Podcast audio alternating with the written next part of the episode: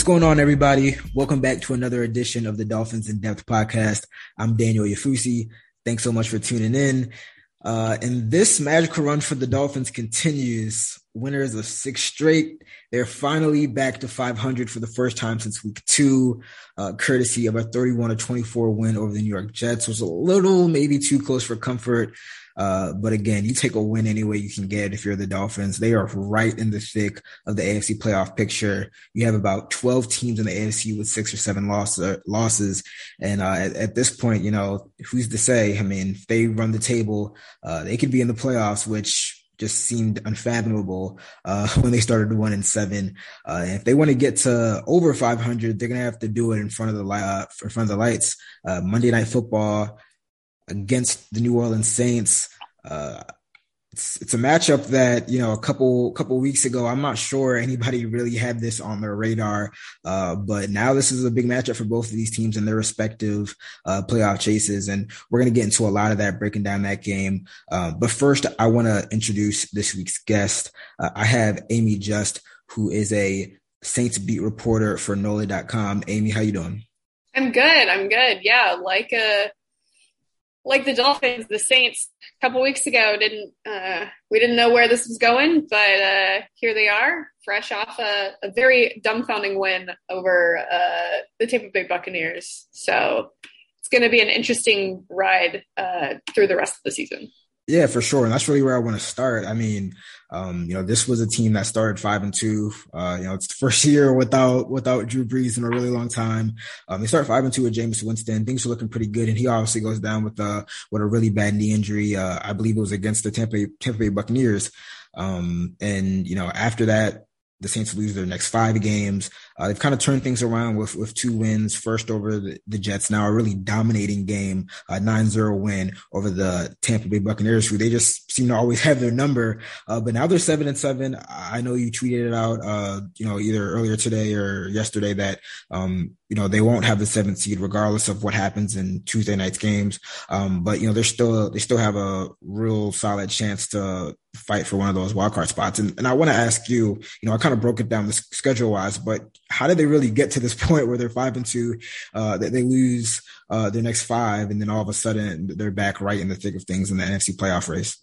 Yeah. So nothing the Saints have done this season makes any sense. I don't know if you've watched Knives Out, um, but the scene there where um, the detective in the movie goes, None of this makes any sense. Compels me though. Like that's just how I feel about this whole season. So they start off the year displaced due to Hurricane Ida and have to play what's supposed to be their season home opener against the Green Bay Packers, but that gets moved to Jacksonville, and nobody picks Saints to win that game because of everything that they've gone through. They have no real wide receiver talent because Michael Thomas is on pup. Um, and then the Saints beat the Packers 38 to 3 and then they lose to the Panthers the following weekend. We're like, um okay, like not sure exactly what to make of this and it just kept going in terms of weirdness. They beat the Patriots in New England and then lost at home to the Giants. So we're already starting off super, super confusing.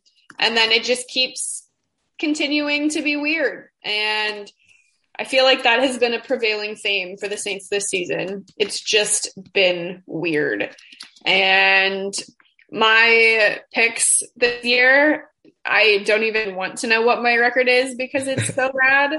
Um, but I, yeah, it's just, I don't understand how this has happened. So they got to five and two, right? With Jameis Winston, uh, game managing, so to speak. He wasn't like the Jameis of old, where he's throwing for 400 yards and three touchdowns and three interceptions. Very game managery. And then he gets hurt. He's done for the year.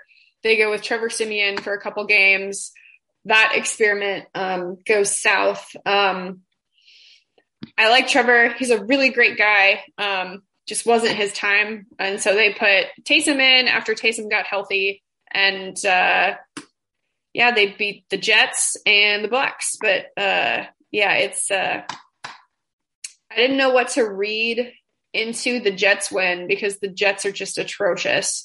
But yeah, they're not very good. But they, I mean, they they gave the Dolphins a run for their money for the second time in four weeks. But yeah, but they're not there very good. You're right. Yeah, so I didn't know what to make of that win last week. You know, okay, great. The the Saints have you know finally stopped their losing streak. Their five uh, game losing streak was something this team hadn't done since 2005. So that's not something that happens around here.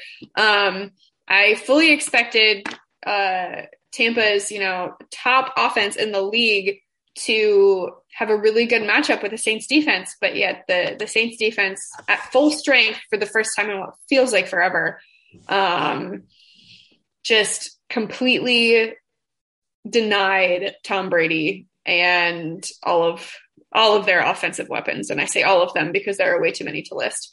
Um, but three of them got hurt uh, against the Saints, and I think that helped this a little bit, but still struggling before they lost all three of those guys. So yeah.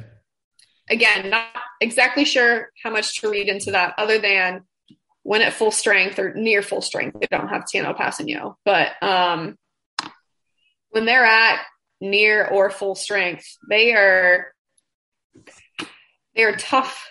They are a tough team to play on defense. The offense, of course, leaves plenty of things to be desired. But hey, if the defense gets them in good position, they can they can make it work at least in a short field situation. So it's it's it's funny because I listen to you say all that, and this sounds a lot like the Dolphins. but I look at the stats, I'm like, oh, the Saints kind of remind me of the Dolphins, where you just have a a lot of just kind of head scratching results over the course of, of the season. Obviously, the Dolphins go on a on a seven game losing streak. Uh, they're they're one in seven. They're kind of left for dead, and then uh, you know they beat the Texans, which is like I mean, they kind of struggle with the Texans honestly with Jacoby Brissett, and they win a I think a seventeen to nine game or something like that. Uh, and then you know Tua comes back. He comes in the second half of the Ravens game on Thursday night. The defense plays lights out, um, and that that's what really kind of springboarded this winning streak. And you know you know, four four more wins later, we're at seven and seven. But you know, again, it's funny to listen to you talk about the Saints, uh, and it's like, yeah, the you know this win streak or this kind of resurgence is really being, um, you know, built on the on the strength of the defense. Although I, w- I will say, you know, I haven't watched the Saints as much as obviously you have, uh, but but I think that while you you say that the Saints offense leaves a, you know some something to be desired. I think that you could say the same for the Dolphins offense, but I think that Tua's you know I think most people would agree that Tua's played a lot better than Taysom Hill in terms of you know just passing the ball. Um, I know that you know Chris Sims and others kind of feel very strongly oh, about God. Taysom Hill, which, which, which we're gonna get into. But um, but yeah, it's funny how I look at stats and um kind of watch the teams a little bit. It's like I, I think that they're very very similar. What do you what do you say? Yeah. Um, when you just think of prevailing themes, right? Like that's pretty consistent. Um, obviously, the situations are a little different with the Saints being on their, you know, third quarterback of the year, right? And, uh, you know, having to bench one of them and one of them, you know, being hurt for the rest of the year. And, you know, the Saints don't have uh, Alvin Kamara for a huge stretch of the season. Um, the Saints are they could again be without their tackles. Um, I mean, they were without them last week. Obviously, they haven't practiced yet. We're recording this on Tuesday, so plenty left uh, to know about that situation. But yeah, it's uh, when you break it down into the nitty gritty, there are obviously some differences. But if you look at the bigger picture, I think it's pretty similar. Yeah, and um, you know, as we kind of transition into the to the next part of this episode, and I mentioned it before, um, you know, I think that uh, one of the I guess one of the maybe subplots of this game, you know, if you're if you're on Twitter as much as I am, which is way too much, is uh this this Tua Taysom battle, which I, I don't even want to call it a battle, but I will call it a battle because uh, you know, I'm like based off your reaction, you've heard some of these comments from, you know, Chris Sims, who, yeah. uh, you know, believes that Taysom Hill is every bit the quarterback that Tua Tagovailoa is. And I'm not going to get into that, but, you know, as a, as a, as having a, me having an expert on the Saints, you know, with me. I, I want to ask, and you know, I think I'm speaking for a lot of people. Um, what are the Saints doing with Taysom Hill? Because you know, I, I, think that he has definitely flourished in this kind of gadget role that they had for him when uh, Drew Brees was was the starting quarterback. Um, obviously, he got beat out by Jameis Winston. Um, you know, I know he's been injured with the with the, I guess the mallet finger that he's had. He's kind of playing through that, but um, you know, hasn't really looked that good passing the ball and you hear of, you know, the Saints kind of extending him and giving him this like weird one of a kind contract where he could get like quarterback money if he actually plays quarterback for a significant amount of time. What is Sean Payton and the Saints doing with Taysom Hill?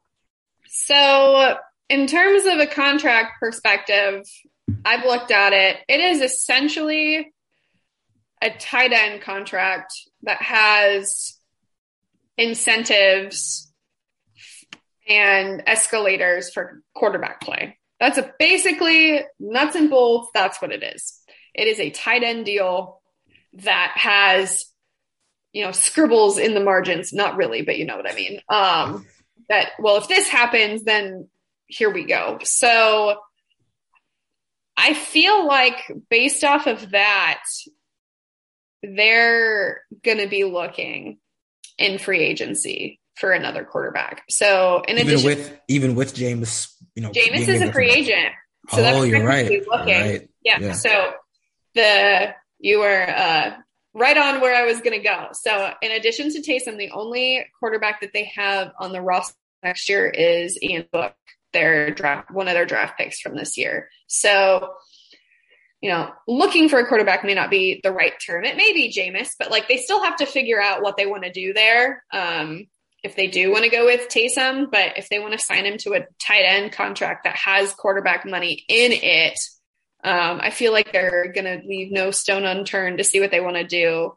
Um, and if that's bring Jameis back for another year, um, if that's go after a big fish, but a complicating factor is um, even with the salary cap going up substantially um, for this next year, they they still don't have a whole lot of wiggle room. So it's going to be interesting to see what they can do um, and uh, what they choose to do in terms of that position.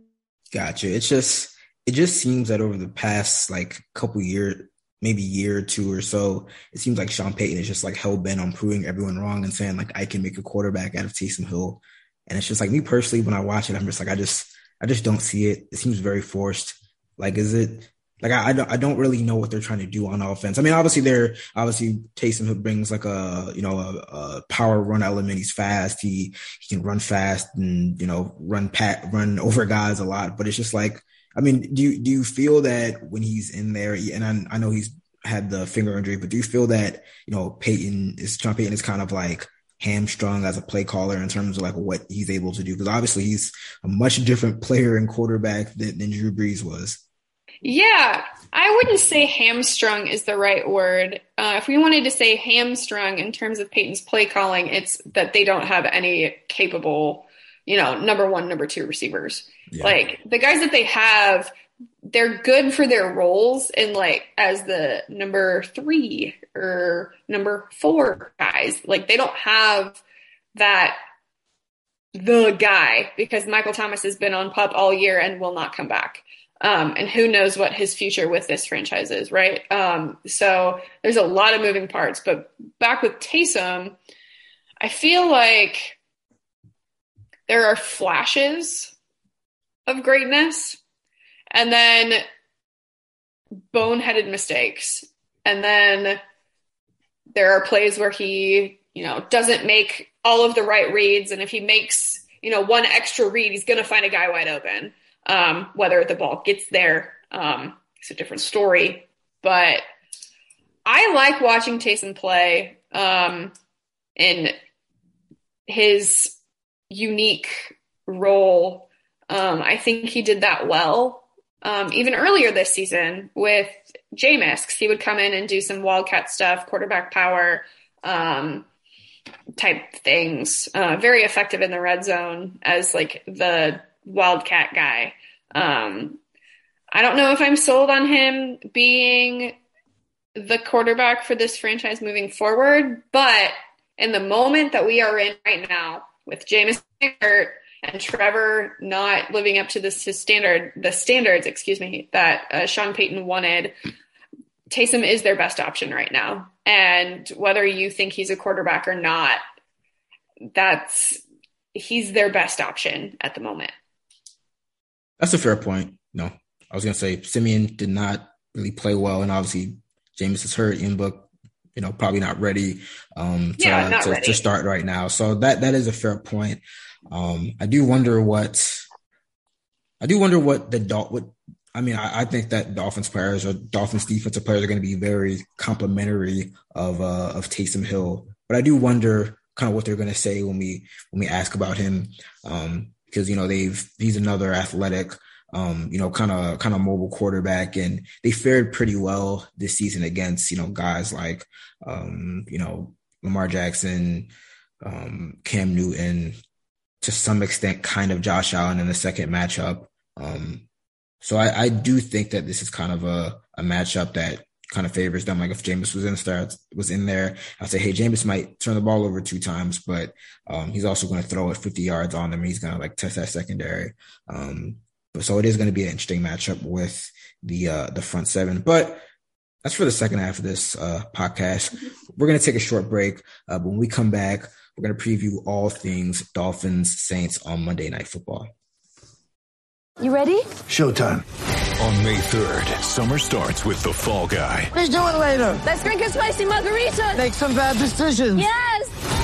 Audiences are falling in love with the most entertaining film of the year. Fall Guy. Fall Guy. Fall Guy. That's what the poster said. See Ryan Gosling and Emily Blunt in the movie critics say exists to make you happy. Trying to make it out? Nope. Because I don't either. It's not what I'm into right now. What are you into? Talking. Yeah. the Fall Guy. Only in theaters May 3rd. Rated PG-13. Get ready for the greatest roast of all time. The Roast of Tom Brady. A Netflix live event happening May 5th. Hosted by Kevin Hart. The seven-time world champion gets his cleats held to the fire by famous friends and frenemies on an unforgettable night where everything is fair game. Tune in on May 5th at 5 p.m. Pacific time for the Roast of Tom Brady. Live only on Netflix. What's going on, everybody? I'm still here with Amie Just talking all things Dolphins Saints. And as we preview this really big game uh, for the AFC and NFC playoff picture, both teams seven and seven, both teams seemingly fi- fighting for uh, a wild card spot after kind of being dead in the water. Um, you know, we we talked about, or you mentioned it, um, the state of the Saints offensive line or offensive tackles, Ryan Ramczyk and uh, Terron Armstead. Um, I guess if they can't play, who would fill their spots? And I guess how would you just rate them as a whole? You know, how did they do in the Bucks game? They they were all right. So the guys who filled in this week, um, that would be Jordan Mills. Um, he's had a lot of experience, but not a lot of it has been relatively recent. Um, this was the second game he started in uh, for the Saints, if I'm not mistaken. I don't have it in front of me. Um, the Saints have had like eight different starting lineup converse, uh, starting lineup combinations. I'm talking too fast for my brain. You're good. Um, and on the other side has been James Hurst. He's started in a significant amount of the games for the Saints this year. However, it's been all over the line. Um, so he's played four of the five spots with starting in three of them, if I recall correctly. So he's been quite the utility hitter uh, for them this year. Um, it was all right. Um, you know, they've got three backups on the line, uh, with Andrus Peat also having been out for a significant amount of the season. He back when he got hurt, they said there was a possibility that he could return towards the end of the year, but I'm not holding my breath for that. So, who's been filling in for him has been Calvin Throckmorton.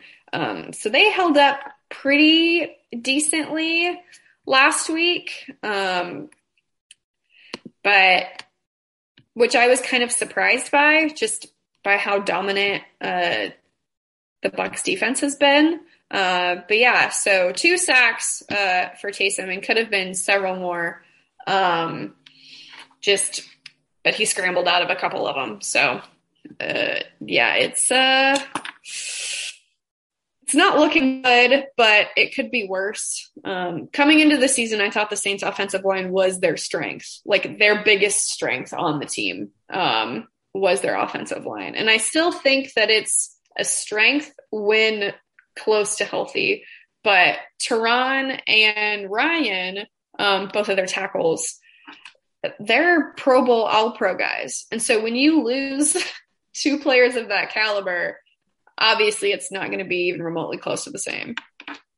Yeah, when I was when I was reading, you know, some of you know the great work that you and your you know colleagues do on NOLA.com, I was that that really stood out to me. You know, I didn't know that. You know, I was just kind of watching the game casually on Sunday night. I didn't know that they were playing without their two starting offensive tackles, and that you know stood out to me because um, what I think you know along with the Dolphins defense kind of powering this this winning streak, I think that it's really been the front seven. You know, I think that there's been improvements on all levels of this defense. Um, you know, defensive linemen, linebackers, cornerback safeties. But I think really the front seven, whether that's like, you know, Emmanuel Ogbah, Jaelan Phillips, Andrew Van Ginkel, I think that they've had so much success over this win streak. And, you know, the Dolphins, they lead the league in, in sacks during their, during their win streak and they're really high up there in pressure rate. So I'm almost like, oh man, if, if the Saints don't have their, their starting offensive tackles, I mean, that's, I mean, that, that's, I mean, that's definitely sliding in the favor of Miami. And, and not only like in pass protection, but, you know, potentially opening up those running lanes for, for Alvin Kamara or, or, or um, Mark Ingram. You know, I, I think that I saw that Kamara's only averaging like 3.6 yards per carry. So he's not really, been been getting loose in the in the run game, and it's like if you're not able to run the ball well um, against the Dolphins, which you know the Jets have had success, uh, they they had success last week. Other teams have had success. If you're not able to run the ball well, you know I you know I don't want to if I'm a Saints fan, I don't want to see Taysom Hill in those third and 13, third and 12 situations, uh, where he's got to, he's, he's got to make a play. I mean, you, you, you you trust his ability to maybe uh, run out of you know harm's way and to you know to maybe make a play, but you don't want him to be in a third and long situation uh, for the duration of this game. So that's that's one thing that stood out to me. Um, I guess another thing that that stood out to me was just how dominant the Saints defense was against the Bucks. And I know that they've had, it seems like they've had Brady's number since he joined uh, Tampa Bay last year. But across the board, I mean, this is a very, very good defense. And I mean, to be honest, it's by far the best defense that this, uh, the Dolphins um, are going to play um, you know, since they started this win streak, you know, they've, they, you know, the Dolphins and you know, like we said before, the Dolphins, they have an offense that leaves a lot to be desired, but, um, you know, they, I mean, they were able to score 31 points against the Jets. They're able to score 33 points against a, a Panthers defense. That's pretty good. Um, you know, they've, they've had some mid 20 point performances here and there as well, but, um, you know, by, by most, most of these teams have, you know, been some of the worst teams in the league or some of the worst defenses in the league. I mean, I, I'm, I'm a big like efficiency metrics guy. I'm not I'm not like really big on yards per yards per game or whatever because I feel like that might tell might not always tell the whole story. But um, you know, Football Outsiders, their uh, metric site, and they have the Saints as uh, the number one run defense, and I believe the number six pass defense. Um, so it's definitely going to be a big test. Like the the Dolphins ran for 183 yards last year, and it was like, I mean, last week, and it was a like a big revolution because a revelation because they had only done it like two or three times before, and that was you know their most uh yardage on the ground all season. Um, and, and I do wonder, you know, how much of that is you know you're playing the Jets. You know, I think that uh, this yeah. is going to be, I think this is going to be a, a, really big test with you know guys like uh, Cameron Jordan and Marcus Davenport. I guess when you look at this Saints defense, I mean, what did they what did they do so well against Tampa Bay and what have they done so well um, you know, this season? Because me personally, I see this defense like they have dogs like on every level of the defense, whether it's Cameron Jordan and Marcus Davenport, Demario Davis, or uh, Marshon Lattimore in the secondary. I mean, what do they do well, and what do you see from them? A lot of it was situational. So yeah, Tom Brady only threw like 180 some yards, which is not very Tom Brady esque. That's one of the worst, if not the worst game of his uh, Tampa Bay tenure. But also, they were keyed in on third downs. So all four of the Saints' sacks came on third down. Uh, I don't want to call it a strip sack because it wasn't, but when Cam forced Tom Brady to fumble in the red zone, that was also on third down. So that's going to be a huge key. Um, Tampa Bay still had 302 yards of total offense, um, which is not bad by any stretch of the imagination, but it was just forcing them to make mistakes at crucial times or getting the sacks that they needed at crucial times. I think CJ Gardner Johnson's pick was on third down too, if I'm not mistaken. So third down was very big for them last week. And I think if it ain't broke, don't fix it. So I think that's probably what they'll emphasize again this week um, in neutralizing uh, everybody. Of course, last week was a bit of an anomaly with defensive coordinator Dennis Allen stepping in as the Saints head coach since Sean Payton has been in corona uh, induced quarantine. He should be out for the game on, um, or he should be up, excuse me, for the game on Monday, but um, not sure when he will be cleared to return um, and all of that. So I believe we are speaking with Dennis Allen on Wednesday. Again, we're recording on Tuesday. Um, so not sure uh, when Sean will be back in the building. Of course, he's been helping with game planning and all of that stuff. His hands were, he was very involved with last week's game plan. Um, but of course, it's always different when he's not there in the moment. So that's also a big thing to consider from last week as well.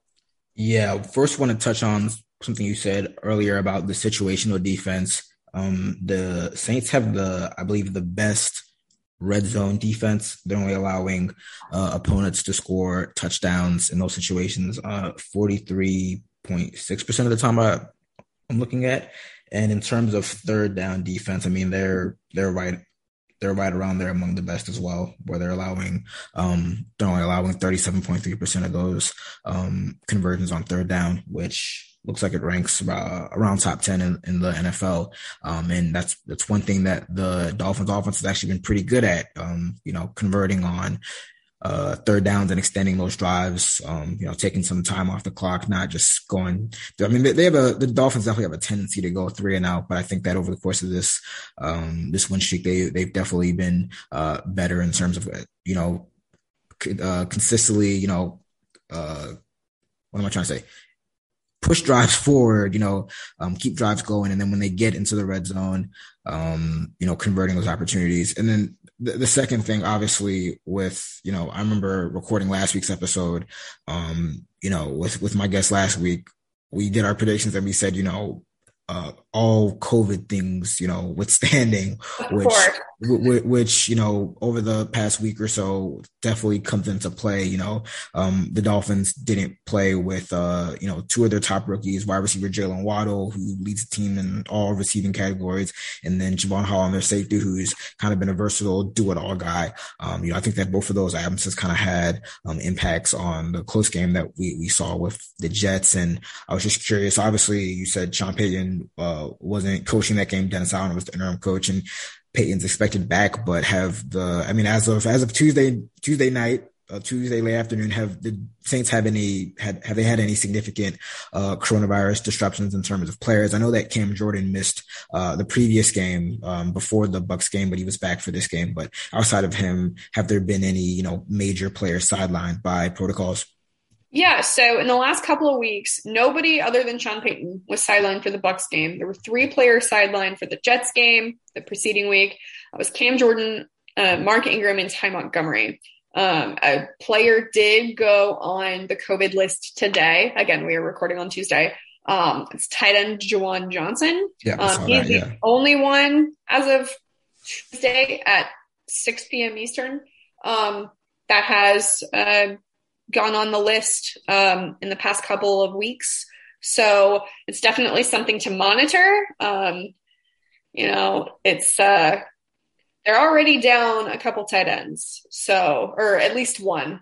One is still coming off of injury, but he did play last week, and then another one is on uh, injured reserve. So need to pay attention to that. And obviously, as as impactful as tight ends are everywhere else, and moving around and interacting with other uh, position groups, definitely need to be paying attention to the next couple of days and see if this is an isolated incident or if it is the precursor to something more.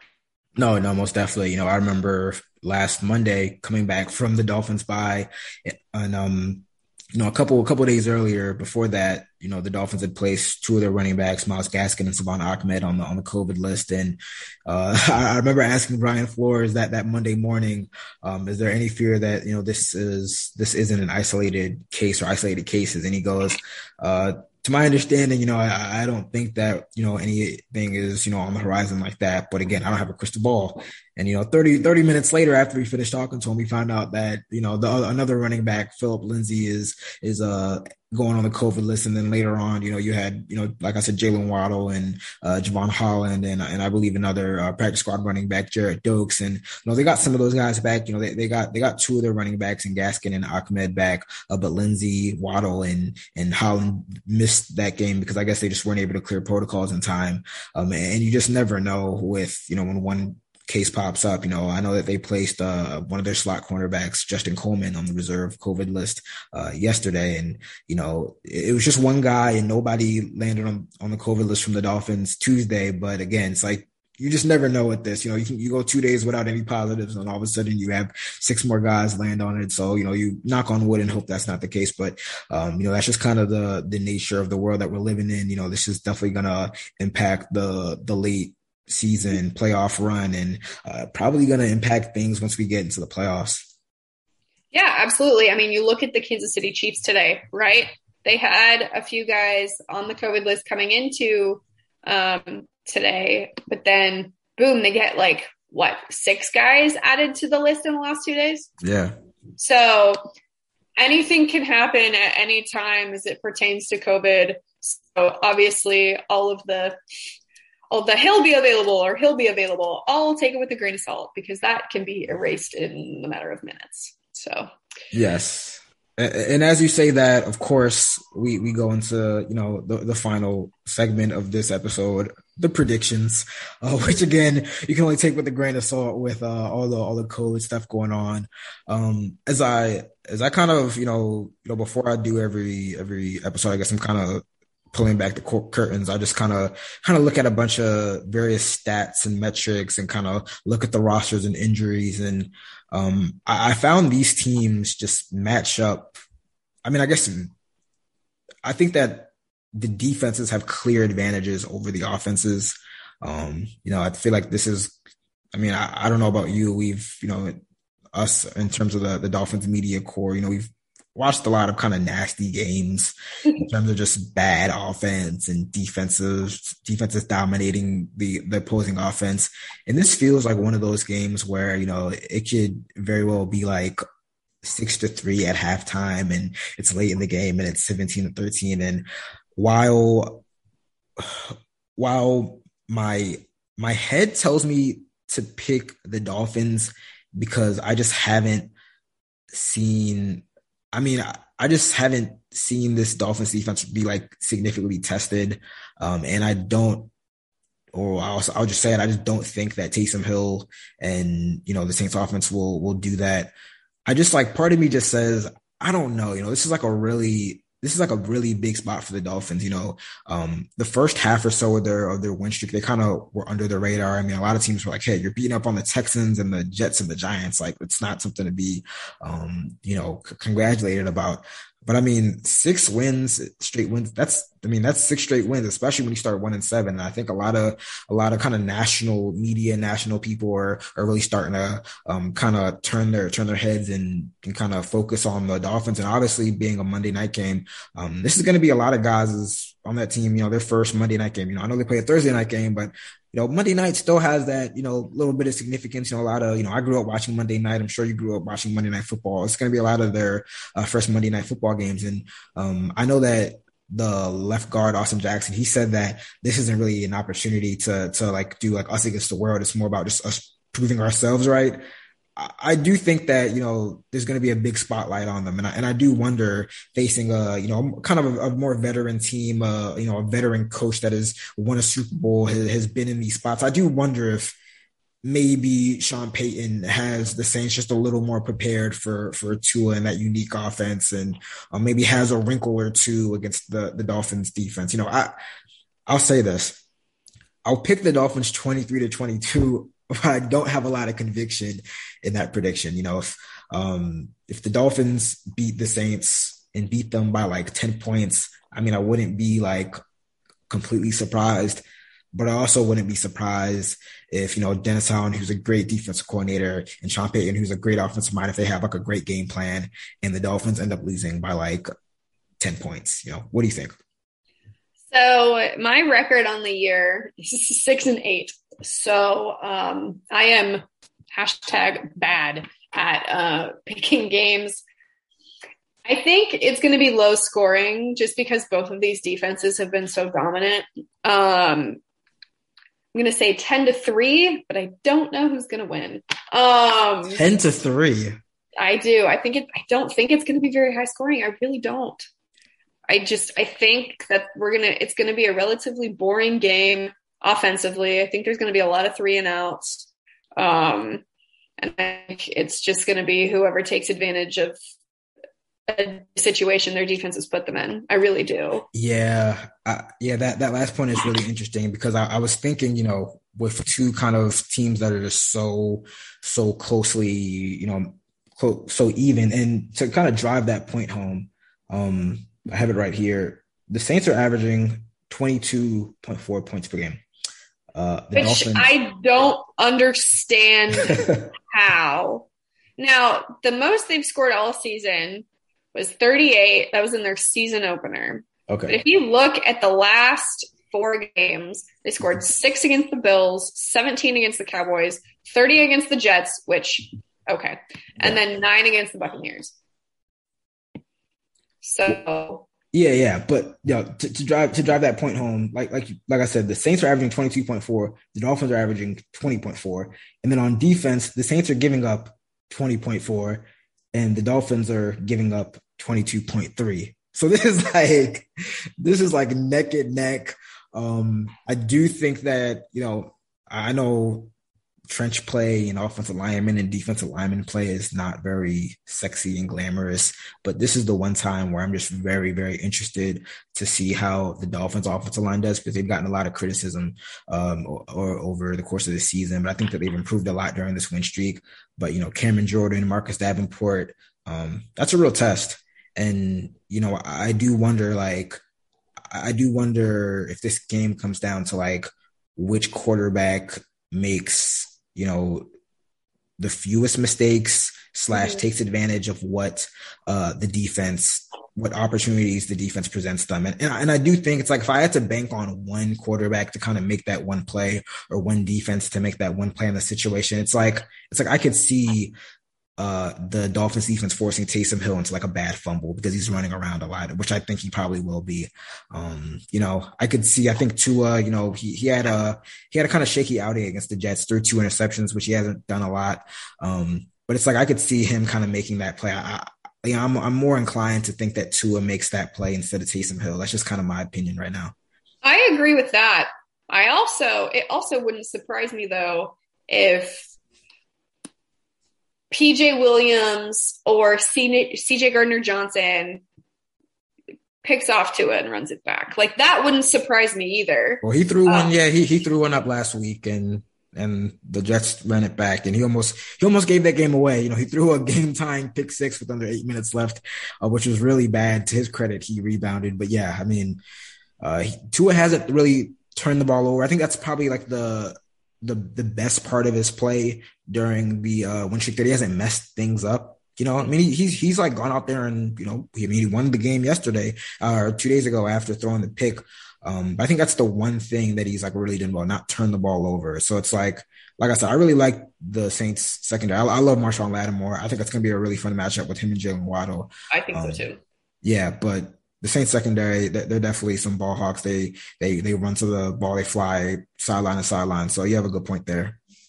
Yeah, I like I said, I genuinely don't know what's going to happen. I think Tua is more capable of making a game winning moment, but I also think the Saints defense is also capable of making a game winning moment too. So I I don't know. It's going to be a it's going to be a tough matchup. I don't know if it will be a good game, but it will be a tough matchup. And if you are just a football nerd, you might really like this game. Um, but it might not be the the high scoring, high flying affair um, that some NFL games have been, at least so far this season. Well, I just hope it's better than Vikings Bears because Oh, I was watching that game and just like I tweeted it out at one point. Like I feel like the Bears should just be relegated to the CFL because I, I just don't. I saw that tweet and I laughed so hard. It was bad. It was bad, but but I but then at, at the same time, it's like I saw some pretty bad football from the Dolphins earlier in the season, but they've turned things around, so they haven't gotten that treatment yet. But uh, yes, a very big game. Um, I think that you know, in the totality of the Dolphin season, um, we all kind of looked at this final three game stretch, starting with uh, the Saints, then obviously the Titans and the um, the Patriots to to close things out, and we knew that if they could kind of uh, get on a little bit of a run. Um, they could kind of make things interesting. That's what they've done. I mean, they've they've really been perfect. They have they had no margin for error to begin with, um, and they took care of business during the the light part of their schedule. And at seven and seven, um, it's crazy to think that playoffs are a real a real thing. You know, I I think that a loss here would kind of it would kind of kind of destroy all their slim playoff hopes. I don't know if you can say the same thing for the Saints. Um, but I mean, how I mean how how does the outlook look for them if they can't get a win on Monday night? Yeah, so the Saints, as it stands right now, are on the outside looking in at seven and seven. Um, no matter what happens with uh, Washington, Philly tonight, they won't get in um, to the top seven. Um, but the Saints winning and the Falcons losing really helps the Saints because for a while there was a like a five way tie for the seven seed. And with atlanta holding the head to head over the saints for the time being that tiebreaker wouldn't clear until week 18 so they needed to distance themselves from atlanta um, and get a win while atlanta got a loss. And that did happen for them this past weekend. So the one good thing for the saints is if it's a two-way tie with uh, them in Washington. The Saints have the head to head. If it's a two way tie with the Saints and the Eagles, the Eagles have a win there. Um, if it's a two way tie with the Saints and the Vikings, they haven't played, so it would go to, you know, I believe it's conference record, and I think the Vikings have that. The Saints Mhm. conference record is abysmal. So it's uh the Saints need to win because they can't just believe that the tiebreakers are going to help them out because it's not.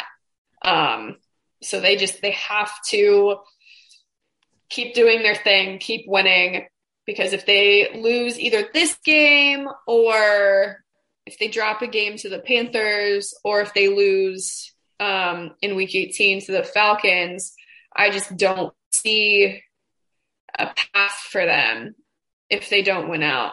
Obviously, anything is possible. There are so many teams that have seven losses right now. Um, with in the NFC with the Vikings, the Saints, Washington, and Philly. Um, but their best shot is to just control their their own fate and just win out. Obviously, easier said than done, right? But um, Yeah. the Bucs gives me hope that they could do that. Um, but again, nothing this team does makes any sense to me. So it also wouldn't, you know, break my brain if they were to lose one or two down the stretch either. Like anything can happen. If you were to tell me any, whatever result, I would believe it just because this team makes no sense. It's so remarkable listening to you for like half of this podcast, and it's like the way you talk about the Saints is the way I talk about, or a lot of us talk about the Dolphins. You know, um similar with the tiebreaker that you know the the Dolphins really can't leave it up to tiebreakers because they don't you know they lost to the Raiders they lost to um the Colts. They don't have as good of a conference record as you know teams like the Chargers who are going to be fighting for a playoff spot. They got split by the Bills so they're almost like it's weird they're in a position where they're like hoping that the the Bills beat the Patriots um because they still play the Patriots in week 18 yeah week 18 and they already beat them once. So it's really funny how i mean they're seven and seven they're fighting for a wild card spot and they're really in the same position and i think you'll see that uh you know it might not be the prettiest game but i think you'll see that intensity and the kind of like that understanding of the moment on monday night for sure. Yeah absolutely. Both of these teams know what's at stake. You know for both of them it feels like a must win to make the playoffs. So that itself makes it intriguing. No, no, exactly, exactly. And um, again, you know, I'm just grateful that we have a compelling matchup um, after you know, kind of uh, the the downward spiral that these teams got on. Um, so it's gonna be a it's gonna be an interesting matchup. It's gonna be a compelling matchup. It's gonna be a a matchup with big ramifications um, in the AFC and NFC playoff picture. And um, you know, looking forward to it. Um, Amie, I hope you enjoy your your Christmas weekend. I guess Christmas is on Saturday. So hope you enjoy that. Um, don't have to do too much work uh, previewing the game. Um, I want to thank you for joining me on uh, this edition of the Dolphins in Depth podcast. Um, yeah, and you know, we'll be back next week to preview another uh, weekend of Dolphins football. But until then, you guys take care.